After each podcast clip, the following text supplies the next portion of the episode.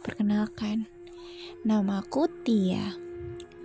Aku cuma mau berbagi cerita aku hmm, tentang apa aja sih. Uh, soalnya gak semua orang punya kuping untuk mendengarkan dan bersedia untuk mendengarkan. Dan aku harap kalian bersedia mendengarkan segala keluh kesah aku.